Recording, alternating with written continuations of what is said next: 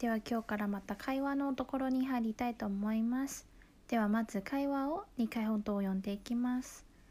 A さん请问有卖卤肉饭吗？B さん没有耶。你可能要问隔壁的餐厅 A さん好的谢谢もう一度読んでいきます A さん请问有卖卤肉饭吗 B さん没有耶你可能要问隔壁的 餐厅。A さん。好的。谢谢。小テストの時に「没有」を教えてないことを気づいたので今日の会話を考えました。また今日の内容は「ルロファン」という私が一番好きな台湾料理を売っているかどうかの会話になります。なのでちょっと説明しにくいルーローファンのところもありますがちょっと説明していきますね。コロナの関係で最近台湾に帰省することが難しくなりすごく台湾を恋しく感じてる時ですがその恋しい気持ちを含めて今日の会話を紹介していきます。では A さんのところから説明していきます。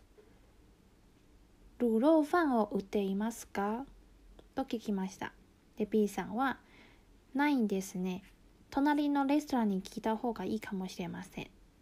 で A さんは分かりました。ありがとうございます。と言いました。では A さんのところから細かく説明していきます。まず请問の请は以前も紹介した通り敬意を払うための単語になります。英語だったら please という訳語になります。请問はそんなに知ってる人じゃない。の時に質問する時につける単語になります。知りたいことの前に请問をつけることで疑問句になります。で今日は聞きたいことは有卖卤肉飯の事実ですね。有はある。卖は売る。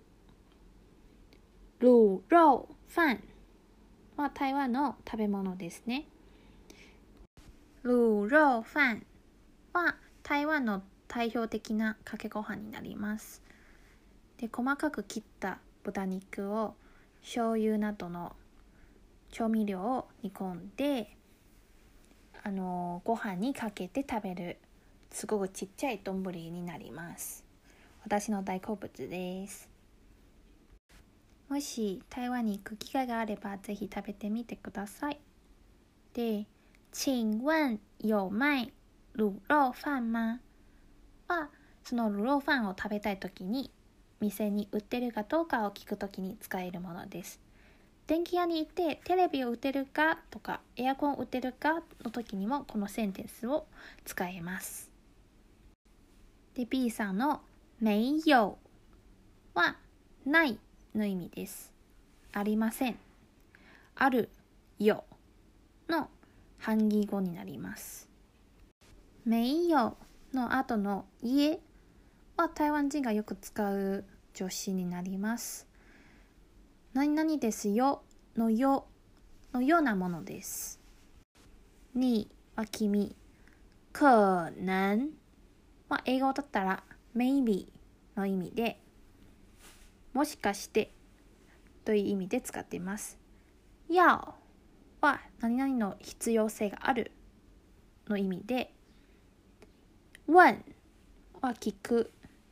要問は聞く必要があるの意味です。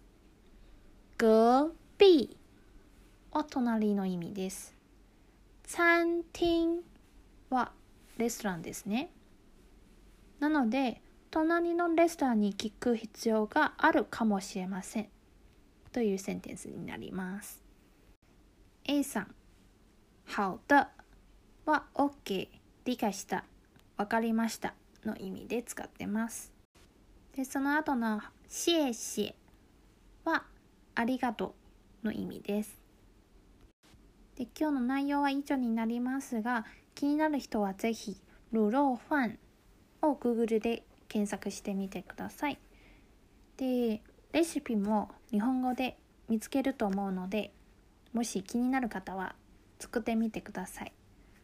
確かに無印にも売っていると思います。今日は以上になります。